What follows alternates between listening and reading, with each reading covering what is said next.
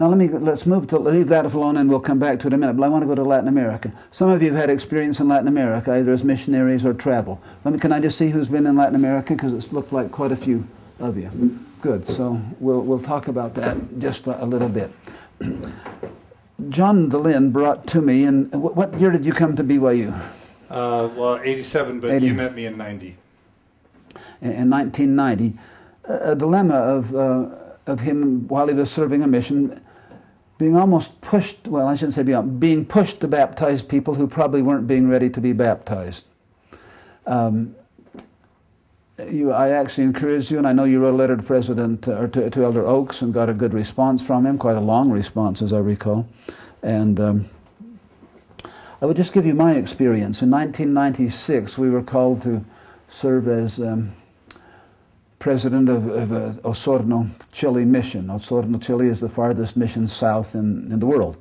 Goes all the way down to Tierra del Fuego and um, even uh, the last, last island before Antarctica called, called Navarino, uh, Isla Navarino.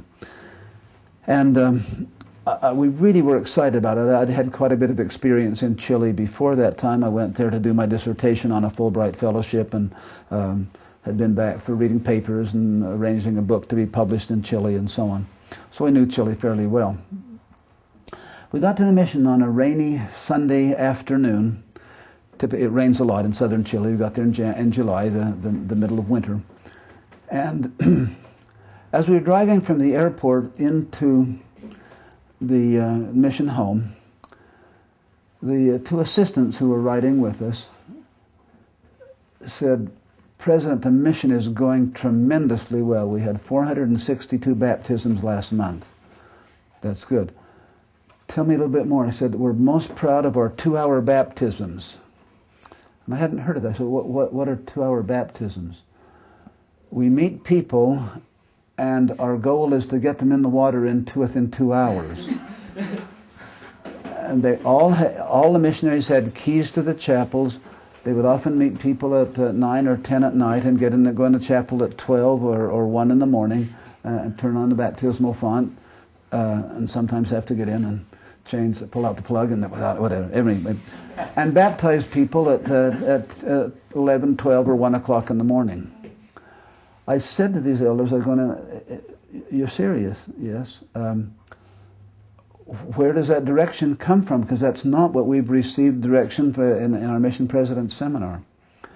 And the response, well, well, that's, that's what we're all doing here in Chile. The church is really progressing in Chile. I said, what about repentance? I understand that repentance has to come before baptism. They said, no, no, no. He said they get, the re- they get the Holy Ghost immediately when they're baptized, right at the, at the font, font edge, right after they've been baptized. They receive the Holy Ghost, and then that helps them repent. And I said, that's not the way I understand it. I think that you're supposed to be pure or clean before you get that, that Holy Ghost to function in you. And I said, what about meeting the bishop? And he said, oh, they all come to church the next Sunday. Well, you can imagine that's not true at all. The missionaries were baptizing the people of the lowest will, people who would submit to being baptized a, at a late hour. Sometimes it wasn't at, at that late, but uh, they were baptizing a lot of children. They were baptizing a lot of street people, uh, a, lot of uh, uneducated people, who, a lot of out of work people as well, because those were the ones that were home. They met men and, and women who were out of work and, and baptized them uh, in the chapel. Not all baptisms were two hours, and a good many people resisted. But the majority of the baptisms were two hour, two hour baptisms. I don't know if yours weren't quite that fast. Maybe you weren't pushed to do it in two hours, John. But the, the, the concept was the same.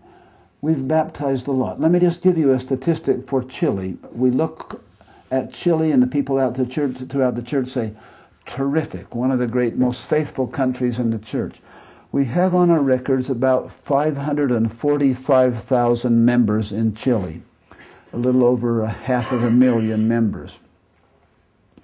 But on any given Sunday, there are only 58,000 who go to church. In other words, about 11.5 or 12 percent who are in church. That statistic is fairly true for most of Latin America. For the total, comparing the total number of people baptized to the total number of, of people who are, are, are, participating in church on a Sunday. In, of these 545,000 members, over 250,000 have been baptized in the last 15 years.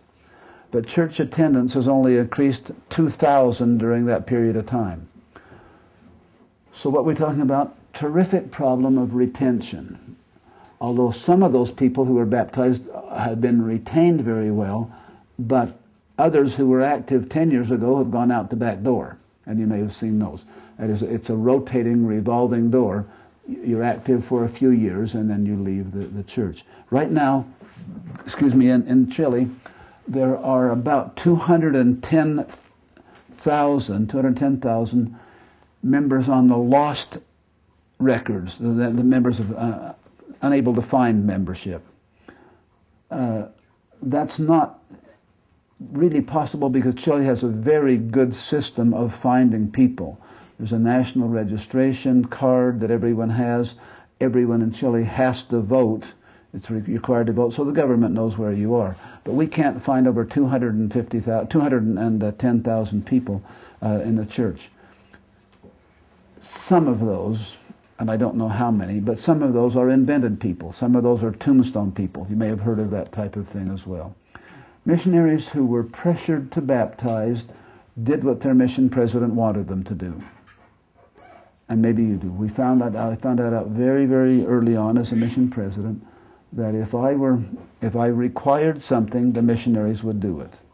And so I was very careful about what I required, or tried to be anyway, not requiring th- something that was incorrect. Our first zone leader, our first assistant, who had been a zone leader, we made a zone leader after I'd only been there two weeks because the other one went home and I didn't know him.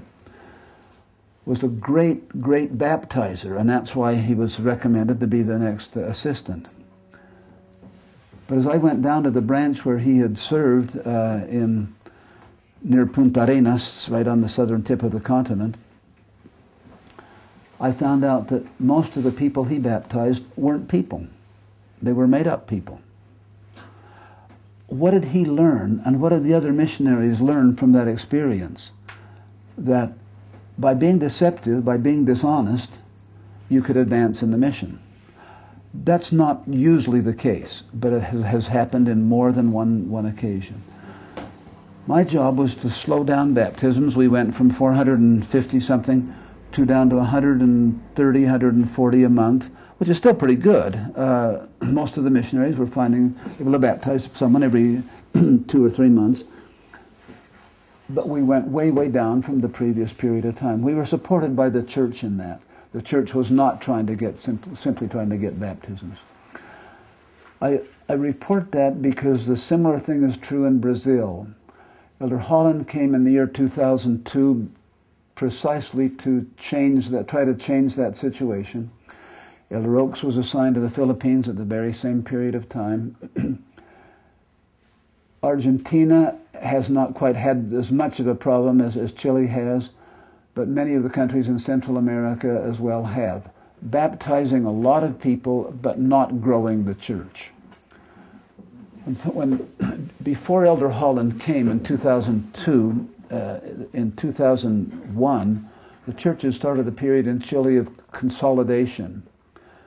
They'd grown to 118 stakes in Chile, amazing number, and but they were such weak stakes and such weak wards. There were about 1,200 units, wards and dis, wards and branches, and um, 118 stakes starting in 2001 and ending when Elder Holland left in 2004, there are now 74 stakes in Chile, and they're down to about 700 units from 1,200.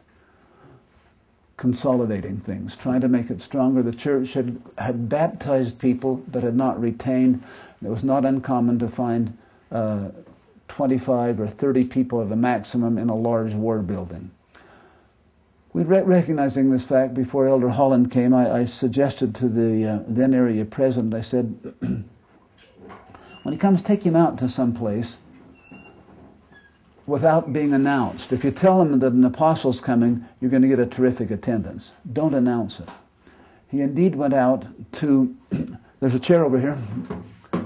He indeed was taken out the second Sunday he was there to a sacrament meeting in town called Talagante.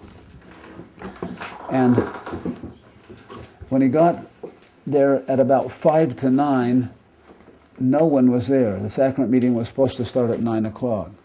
At nine o'clock, he said, the two sister missionaries had arrived, the branch president had arrived, and that was it. And he said there were, there were five of us there. Sister Holland was with him. And he said by 9.20, when the meeting started, he said we had 13 people there. When the sacrament was passed, there were 20 people there. And he said by after the sacrament, there were 26 was there. He saw a branch that was simply not functioning as a branch. And, and hence realized we've got to make some changes. So the church went, as I said, from 118 stakes down to, um, down to, to 74. Uh, I don't want to go into too many more negative details because that sounds, that, that, that, sounds like we're being negative. But we, we, we got numbers, but we didn't get converts. Some of you may have experienced some of that same type of thing. I, I don't know. But anyway, it's, it's sad for me to go back to Chile and, and find out so many people who are not active in the church who, who we thought were active. They were active for a period of time. Once I got into a taxi, and as I did, I was just asking the driver about, uh, in Santiago, asking about um, uh, what, how much he made a day, how long he was driving, and, and so on, and how, many, how much time he had passengers as opposed to time he was running empty. And, and then he finally said to he said, uh, Ustedes son mormones, ¿verdad? And I, I said yes. And he said, you're, you're, Mormons, aren't you? And he said yes. He said, so am I. I said, really? Uh, and uh, he was smoking when, when he got in. He put out a cigarette when he got in. But he was, was smoking, and I, and I just said, uh, I wouldn't have guessed it. And he said, yes, I've been a bishop. And um, I said, then you're endowed in the temple. He'd picked us up right by the temple. Um, he said, yes. And uh, I said, what happened? And he said, I got tired. I served as bishop, and he said, I moved from the ward because I didn't want to be bishop any longer, and I moved into another ward, and they immediately gave me a church calling, and I decided if I'd have a church calling, I was going to go inactive. Uh, that was sad. And I, and I, said, don't you ever get a tug or a pull when you pass this temple? And he said, yes, I, I realize I've got to come back sometime. But at that point, he had simply made the decision that was, it was too much of a commitment for him. And that's my, my concern throughout Chile and other Latin American, the idea of commitment as a tough type of, of thing. People commit for a short period of time, they don't commit for a long period of time. I visited a man who was a banker in a, in a town of Villarrica, a beautiful town on a lake in Chile. And um, he had been branch president also. And I uh, talked to him, and he said, What more do you want? He said, I've been to the temple, I've read the Book of Mormon, I've been a branch president. He said, That's enough. Uh, I'm, I'm, saved, you know, I, I, don't have to do any more than, than that type of, of thing. So we face a dilemma. Throughout the world, we calculate that now we have nearly 13 million members of the church. Only a little over 4 million of those would be considered active participating members. In the case of Chile, there's only one temple in Chile for a half million people. Mexico has 12 temples for a little over a million people. Um, Mexico's a little bit bigger, I mean, a bit bigger country, but not, well, it's, it's a bigger country. But, but why so many temples? Because in, in Mexico, they've been, this church has been established there longer. There is a commitment. Throughout the, the early part of the church, it seems to take longer to establish a commitment. Okay, let me just give some final points here, uh, although they could go on for half an hour, but I won't. And then we'll see if you can ask some questions and talk about your experience. um, John has asked me to briefly say a word about harmonizing thought and faith. I never went into the gospel thinking that I was going to decide it's either true or it's not true, uh, and I've got to somehow harmonize problems that, that come up. I went into the gospel because it was a satisfying experience for me. And also because as a, as a young man, I really sought and wanted to find out if what my parents had been teaching me was, were true. At age 16, I had a beautiful privilege of um, going down on the desert in, in uh, southern Utah. I was good friends with a fellow named Clark Tanner and his uncle O.C. Tanner and his father Norm Tanner. Decided that they wanted to get Clark out of town because he started drinking uh, a bit and wanted him to go off with a good Mormon, I guess. And so they bought us a Jeep. We took a prospecting class at the University of Utah and uh, find out. This was the, day, the, days of the uranium boom. Salt Lake was the penny, penny capital stock of the world in ni- the 1950s. Uranium was big. It was as big as the gold rush. Uh, and, and you had possibilities of getting richer much faster as well. Charlie Steen did, as you may have heard the name. I hope you've heard of Charlie Steen. You've heard of Ed Abbey, you should know Charlie Steen. anyway, um, we took our prospecting class the day school was out, we took off for, in this terrible old Jeep down to the desert, drove down to uh, St. George, picked up a geologist friend uh, of, of O.C. Tanner, and then drove out onto the desert by Panguitch, went through Panguitch, Escalante, and then down the Kaiparowits Plateau, turned off to the right, went over and down on Last Chance Creek. And we were really isolated. There wasn't uh, there were no roads in there. We just did where the Jeep could go. We just followed the, the stream bed bottoms. And Last Chance Creek wasn't a creek, it was just a dry river bed or stream bed. And I was unpacked after that second day on the road. I realized I hadn't brought anything to read, and I was really enjoying reading. I'd read Wallace Stegner and a whole bunch of other things dealing with the West, and, and, and I was in, just enjoyed reading. I didn't bring anything, but I got to the bottom of my duffel bag, and there was a book there. My mom put it in. There's a Book of Mormon. I'd tried to read the Book of Mormon a couple of other times uh, when I was a youth and made it through First Nephi, and then the second time I got into Second Nephi, chapter nine, and couldn't go much beyond that because it got involved with Isaiah and gave it up. But out on the desert, I didn't have anything else to read for those first month. I had a companion who slept a lot, and uh, especially in the morning when it was cool, and I always woke up and, uh, as soon as it got light. And so I read the Book of Mormon pretty fast. In about two and a half weeks, read the whole thing through. I hopped out of my bed and started to pray. And nothing happened. I'd read it and I said, Come on, what's going on? I've had the experience here of, of uh, reading the Book of Mormon, and it says right here, if I read these things and ask about it, I'll know something. Well, nothing came. But I didn't have much else to do in the mornings when my companion was sleeping, and so I started reading the Book of Mormon again. And didn't get through the whole all the way through that, that second time, but somewhere in, in as I recall in, in Alma chapter 40, reading about resurrection and, and so on, without praying about it, all of a sudden I really knew something. I got that warmth, and I, I don't want to make you feel uncomfortable, but, but many of you have had that as well. All of a sudden, an incredible feeling came over me. This is true. This is right. I know this. And my mind started racing. At the time, I didn't recognize it, but I do now as a manifestation of, of the Holy Ghost. And I said, My parents have been telling me the truth. This is right. David O. McKay indeed is a prophet of God, just like I heard him say uh, one time uh, when he was visiting our ward, telling about his experiences of hearing God. And, and all of these things just flowed through my mind very, very rapidly, uh, saying, yes, the Book of Mormon is true. The Book of Mormon is an ancient record. It's not written by Joseph Smith, and, and so on and so on. It kept going on very long. When I've doubted, and I have doubted even in, in this stage in my life, I even have sometimes doubted the existence of God. I don't anymore, but I used to. I come back to that experience and say, that's that was something that came to me from something much beyond me. That wasn't me that created that, that came to me. And I've had enough other experiences, a good many of them, similar enough to say that's really true. I can't say, as, as some do, that the Spirit tells me everything to do. I have a hard time with that being guided by the Spirit. It doesn't seem to happen very often. If I teach a decent lesson in, in, in to missionaries at the MTC or in classes or whatever. I say, yeah, I prepared and the Spirit guided me in my preparation. But I don't, I'm not told what to say at the, at the minute I'm teaching. We tell our missionaries that that will happen to you. But I've had that experience way, way too infrequently. My spiritual, prep, my spiritual eh, help comes at the time that I'm preparing the lesson. Uh, and I don't know if that makes sense to you, but it, it's something to me that even bothers me when I see some people in the church who say, oh, yes, everything I do is guided by the Spirit. It doesn't work for me that way. But, but if it's working for some, I'm, I'm glad that it does, and, and I, I'll have to accept that experience. So I can just say that when I have doubted, I come back to this experience on the desert and many others that say this makes sense.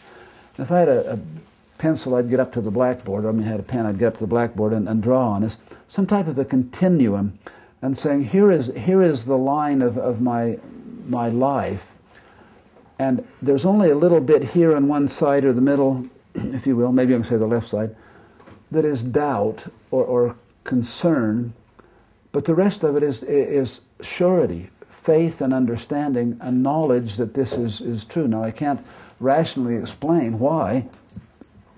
I know that the Book of Mormon was written by ancient prophets and not by Joseph Smith. But that's part of the sure thing right now. And if that's true, then other things are true around the edge of it. And so that's the way that my faith functions. That I, I can say there, there's a room for doubt, and I don't have to have final answers to everything. And I've learned to say there's enough surety, there's enough truth, that if there's doubt or concerns in some area, I can live with that. Because there's enough other surety that makes that uh, it makes it work. Now, I'm, I'm not sure that's enough uh, of the uh, of telling you the experience, but I wanted to let you know the idea in Latin, Amer- Latin America. In the last few years, because of these church calls, we've had quite a bit of contact with the First Presidency. Just two weeks ago, we had a, a, a three-day session in the temple with the First Presidency and, and the, uh, many of the members of the Quorum of the Twelve. Good experience, confirming experience that, that this is right, this is, is true. But most of you haven't had that experience, and so I'm not hearing say, ha ha, look what we've had. No, but I'm just simply saying, those are confirming things that say I can still fight and study through difficult problems, but there's enough truth and enough reality that it makes it true. And that's where I'll stop and say thank you, and we'll let you ask questions or comment if you want to make any comments. Um, what do you think has caused the change in the culture when you were younger and you talk about the way things were and sort of the openness of that? Yeah, very good question the growth of the church and the necessity to be unified, to do things the same way. Uh, when I was young, we had to, uh, we had, we could talk about what, six or seven temples in the church. Right now we have 124. In our temple ceremony, they talked about what they called temple drift and how things get drift away from the norm. And so the church has said, we can't have temple drift. We want it to be quite boxed because if you're going to attend the temple here or in Washington, D.C. or in, in Buenos Aires, we want you to get the same experience. And so there's been that uh, thing. The, the, the, other thing is the church has become much more worldwide, not just by, by numbers, but, but we've moved out. We've ceased to be that, that Wasatch Front church, and we're much more open to the press. And so we, we, we don't want to we, we don't want to know about the conflicts that, that may exist in the Quorum of the Twelve. I, I'm, I'm really glad that, that there are ones. But, but my experience with Elder Holland lets me know that there are uh, still things. And it's a good. Many of you speak Spanish, I suspect. Who's, who's learned Spanish in Argentina, Chile, or Peru? Uh, been in those countries. I just have to tell you a, a brief little story. Elder Holland told this to, to me, uh, to, to us, my wife and, and me. Um, he was working with a group of stake presidents one time, trying to talk about the, the inactivity in Chile, and was asking why. And they were speaking in Spanish, and he was, was using whatever Spanish he could pick up. And they said, ¿Por qué tanta inactividad? Why, why so much inactivity? And then as he would, as he was uh, saying, as they would say something, and the best he, could, he would write their answer on the board. Usually they were one-word answers, uh, like, like um, uh, no home teachers or, or um, no commitment or something. And one, mission, one man said to him, one stake president said, falta de apoyo. You know what the word means? Falta de apoyo. Support. Lack of, Lack of support. And Elder Holland went to the board and wrote down, palta y pollo, which means avocado and chicken. And he'd seen avocado and chicken sandwiches. You, you, you had one tonight, didn't you? You had uh, precisely. You had one tonight in a little Chilean restaurant up near our house. And uh, anyway, you wrote Palta de Apoyo, and he can tell that story now. but you wouldn't want to, he, he wouldn't want that to be public for some reason. I don't know why. But you see, that, that, that, that shows one, he didn't know Span- didn't learn Spanish as well as he should have, uh, and there's maybe a little more humor than should be. But anyway, it's a, something you, you, you may remember. Let's go. I think that in some ways that, that correlation has a lot to do with uh, keeping things Yeah. the way that it is. Um, because I, I have a friend that worked for BYU Hawaii, and his experience was uh, after the tsunamis came, after the tsunamis happened in, uh, in Southeast Asia, Elder Bednar and someone else came and spoke at BYU Hawaii, and they spoke very in a very down to earth, very personal way, and they posted it up on the website. And then within a couple hours of them putting it up on the website, they got a phone call, you know, saying that, that that's no, you need you need to take that down. That's just Yeah. not it's not Mhm. appropriate. That's not how we want apostles to be seen. Why Yeah. why do you think that there's this fear of of seeing like our leaders as as just worthy, committed, really intelligent people, and not as you know these near celestial people that Yeah. you know that a lot of people think they. Let me just give you other examples as well. Um, Elder Holland came into my office one day for his Spanish lesson and, uh, in Chile and said, and he saw that I was writing in my diary while I was waiting for him. And he said, "Oh, Ted, you keep a diary?" And I said, "Yeah." He said, "I," he says, "I don't. I wish I know I should, but I don't." And I said, "Why don't you?" And he said, "He said because I saw what happened to Ernest Wilkinson." He said Wilkinson kept diaries in such detail of all of his doings with the brother, and he says they, of course, filtered through his uh, very candid uh, but, but biased eye. And he said, then they were published, and he said, he's embarrassed so many people. He said, I'm afraid whatever I, uh, I say might be misconstrued years down the line. He said, as it is, he said, I write an email, uh, send, send an email to my kids, and he says, an hour later, it's on somebody's blog or somebody's web page. Uh, and, and he said, and I thought it was just to my kids, but he said somehow someone mentioned this to that, that person and it's there. And it's part of that communication. So anyway, that, I'm just giving you the example. There is that fear because I think they're concerned that, that we're not as strong as we, uh, as we ought to be. That They're concerned that something's going to be said that's going to weaken our faith and it's going to hurt us. That's my uh, observation. We've got some super intelligent people uh, uh, that have been selected for general authorities recently. Uh, we've got, what, four university presidents now in the Quorum of the Twelve? I think there are four ex university presidents Elder Oaks, Elder um, Eyring, Elder Holland, and Elder Bednar. And, and um, that's, you know, they're, they're not choosing dumb people. They're, they're, they're choosing very intelligent people, people who also have their doubts and their, their concerns. Anyway, th- that's the best I can do with that answer. I think for me, like I've read, I've, I'm I'm reading Rough Stone Rolling for the second time through, and I've read the two books that Ed Kimball wrote about his dad. And for me, reading both those books and and, and, and reading about um, them in very human terms was actually very faith affirming because it said, Sure. you know, to be a disciple of Jesus Christ, you don't have to be perfect. You just you have to be committed. Yeah. Is more than anything else. And so I think that you know if we if we could talk about these things in I, I guess would you say inocul the um, like inoculation is the, the big word on the web on the web if we could talk about it in that way I think it would help people's faith. I, I do too. This was my father's big push uh, all of his life. He'd gone back to the University of Chicago and gotten a master's degree and worked on his PhD, but the war came along and he didn't get the PhD there. Got at another university. But um, his big push from the University of Chicago, the divinity school there, had really big people. Someone like Edgar Goodspeed, if you know, some of the best names in, in the 1920s and 1930s in, in Christian history. And uh, my father said, let's find out what really took place and tell it like it was and not gloss over this. And he was probably the first person in the church that started publishing articles and, uh, about that idea. Because he said, I don't want people to find out at age 30 something about church history that, that they should have been taught when they were 15, uh, and it's going to cause them to, to get upset and leave the church at that time because there's enough truth that it'll still be there, even if there were some problems at, at that time. And we find that with Joseph Smith or whatever. I haven't read the second book of Ed Kimball's, but I've read the first book, uh, the, the first biography, as well as, of course, Rough Stone Rolling.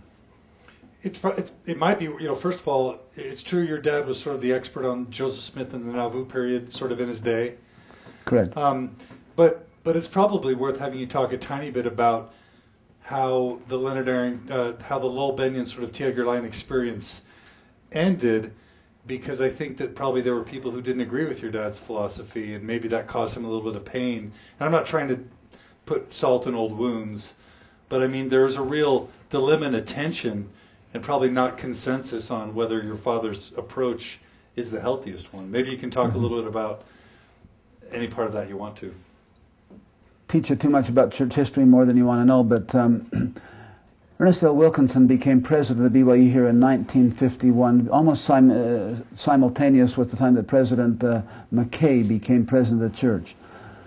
Shortly after, he made himself not only president of BYU, but uh, head of the church education system, which meant he controlled all seminary and institute teachers. Um, he, he desired power and he was a very energetic, hardworking, and fine man. I, there's maybe a grandchild here. I better be careful so I don't want to offend the, any grandchild. But um, Lowell Bennion, who was the director of the institute in Salt Lake City, where the majority of the children of the general authorities attended, uh, was in fact my, my father taught uh, both the President Faust and, and President. Um, and President Monson were, were students in my father's class. They, they, went to the university. You didn't go to BYU. The general authorities kids just didn't find it was a good enough university in those days. Um, anyway, Dad um, and Brother Bennion had had some conflicts with Joseph Fielding Smith, specifically over the book Man, His Origin and Destiny. It was a book that had been agreed not to be published back in the 1930s when Talmage and Joseph Fielding had a, a conflict over that, uh, over the whole concept. Talmage was accepting evolution and Joseph Fielding was not. In 1961, I'll just be very honest with you, a, uh, Wilkinson planted a, a, faculty member at the University of Utah who was a spy uh, to teach at the, in the institute there and to report to him on a, on a regular basis things that were said by T. Edgar Lyon and Lowell Bennion. That was part of the book. I'm biasing you this from my standpoint. I'm sure Wilkinson would tell you another way, but, but this, the fact is true. At the end of that academic year, 1961-62, uh, Ed Barrett, who was Wilkinson's uh, hatchet man and his vice president, came up to the University of Utah and simply said, um, we'd like to offer to you the chance to come down to teach at BYU. Uh, and that was the, the offer he made. And, Wilk- and Bennion said, if I don't, what will happen? He said, you will not have a job any longer in the church education system. Wilkinson had, had fought with Bennion over the uh, position on the blacks, uh, having the priesthood. Bennion was trying to push the blacks to get the priesthood. Wilkinson wanted to have grades in, in the institute system, which in those days the institutes didn't give grades for classes and so on. Wilkinson wanted to have grades so they could transfer to BYU and get credit here and so on. And so Wilkinson was essentially fired because he didn't want to come to BYU. I mean, Bennion was essentially fired because he didn't want to come to BYU and be that close to Wilkinson. Uh, my father resigned uh, at that time because he, he supported Bennion. Bennion was the director and the, the more vocal man. and uh, am I telling you, we're going in the right direction here, John? And uh, and so anyway, that ended the, the Bennion Lyon era. Bennion immediately was given a job across the street at the University of Utah as the uh, assistant or associate dean of students and became very well known for his activities. And even the University of Utah now has the, uh, the Bennion Center there named for him for all of his social involvement. Um, my father came back at the, at the request of, of the church, came back and taught at the Institute after a couple of years being away. He also taught in, he just went across the street into the history department at the University of Utah and um, was accepted there. It seems like I'm supposed to tell more of that. But what that, that, that conflict indicated was that, uh, that that's a, a time when there was, we're starting to say, let's be careful of dissent among our faculty.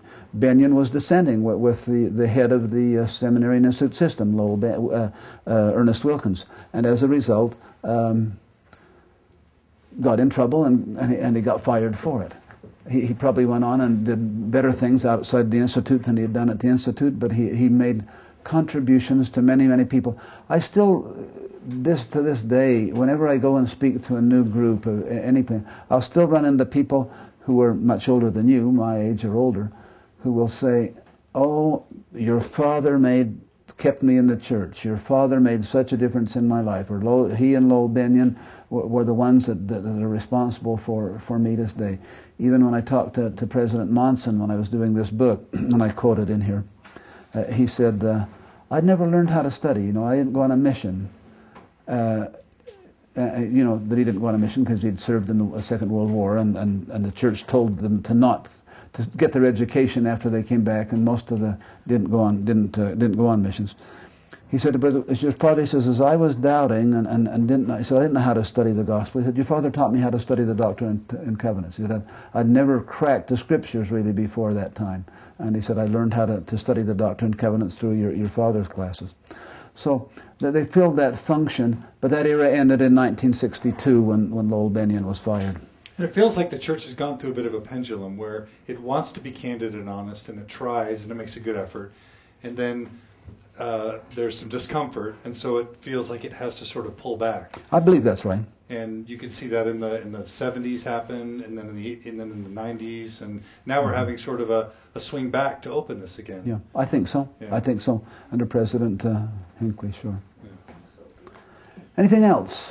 Don't want to keep you too late tonight. I have a question. Um, I served a mission in Venezuela, and about the same time that you were mission president down in Chile, and had a similar experience that John did, where there was an immense pressure to baptize and a lot of dishonesty with baptism. And I came home and had a lot of anger about it that I eventually just kind of like let go. But I'm just curious, as a mission president, where does this pressure? I mean, I've heard that it comes, you know, like it comes up the the food chain or whatever. You know that there's there's pressure yeah. from the general authorities to, you know, that is put upon the mission president. But I, am just curious if you would comment about what it's like being Thank a mission you. president. The, the, uh, I've po- contemplated the same thing. Why did the previous mission president, to me, put this type of pressure on his missionaries? He was a former military man from Uruguay, and I'll give you my own feelings because I think there are a couple of there are multiple things. A mission president many mission presidents want to make a name for themselves. I believe that most of the pressure comes from the mission president himself. But he also receives a report from the area to which he's involved. You were probably South America North area at that time, probably headquarters in Colombia, I think. Yeah, I think so. Or Ecuador. Maybe Ecuador. Ecuador it's now in Colombia, of all curious places, mm-hmm. that they, they run it there. But anyway, uh, Elder Vinas may have, David Vinas may have yeah. been your area president at that time, wasn't he? Yeah. Mm-hmm. Uh, the area publishes a, a, comparative list of baptisms in, in each country, uh, a baptism or in each mission, I should say. And so you look at, as a mission president, you look at that and say, oh my gosh, our baptisms were 130 or 40 this month, but in Santiago West they baptized a thousand, and I'm not exaggerating, they, they did that. What's the matter with us? And so you start putting pressure on your missionaries to baptize. And the pressure comes mainly from the mission president, and for two things. One, his comparative, as I'm saying, comparative analysis of him and, other missions in his area. And you never, you never see a comparative analysis of the whole church. They don't, they don't give you that. I kept each of these sheets, and the church has wishes I didn't keep them all now because I I'm giving them as I'm retiring to the BYU library, and they'll be available for other people to see. But uh, but I wouldn't donate them to the church because the church wouldn't, wouldn't, wouldn't make them available. The church wants to keep them. But anyway, so it's a pressure the mission president creates for himself, and then the fact that he's probably trying to make somewhat of a name for himself. Not all. That's that's would be very incorrect to say that, but many of them want to say, "I want to do the best we can." There's another factor too, and that is that as a mission president, we know that missionaries want to baptize, and they get great pleasure out of baptizing. And uh, if, if you do, then we're going to try to put pressure on you enough that you'll do that. Uh, if a missionary goes six months in Chile without a baptism, he starts to get pretty discouraged. And, and so the, um, the idea is okay, we'll, we'll get somebody in the water, baptize someone. John tells of a story of uh, having to drag a, an older lady down a mountain, as I recall the story. To, uh, to, it was the end of the month, and he had to have his baptism for the month. And this lady was kind of kicking and screaming, but uh, but you got her in the water, and Wasn't me. It wasn't you, It but- was the APs in my the, mission. the AP, yeah, who came in and made it. Yeah, right. Okay, thank you.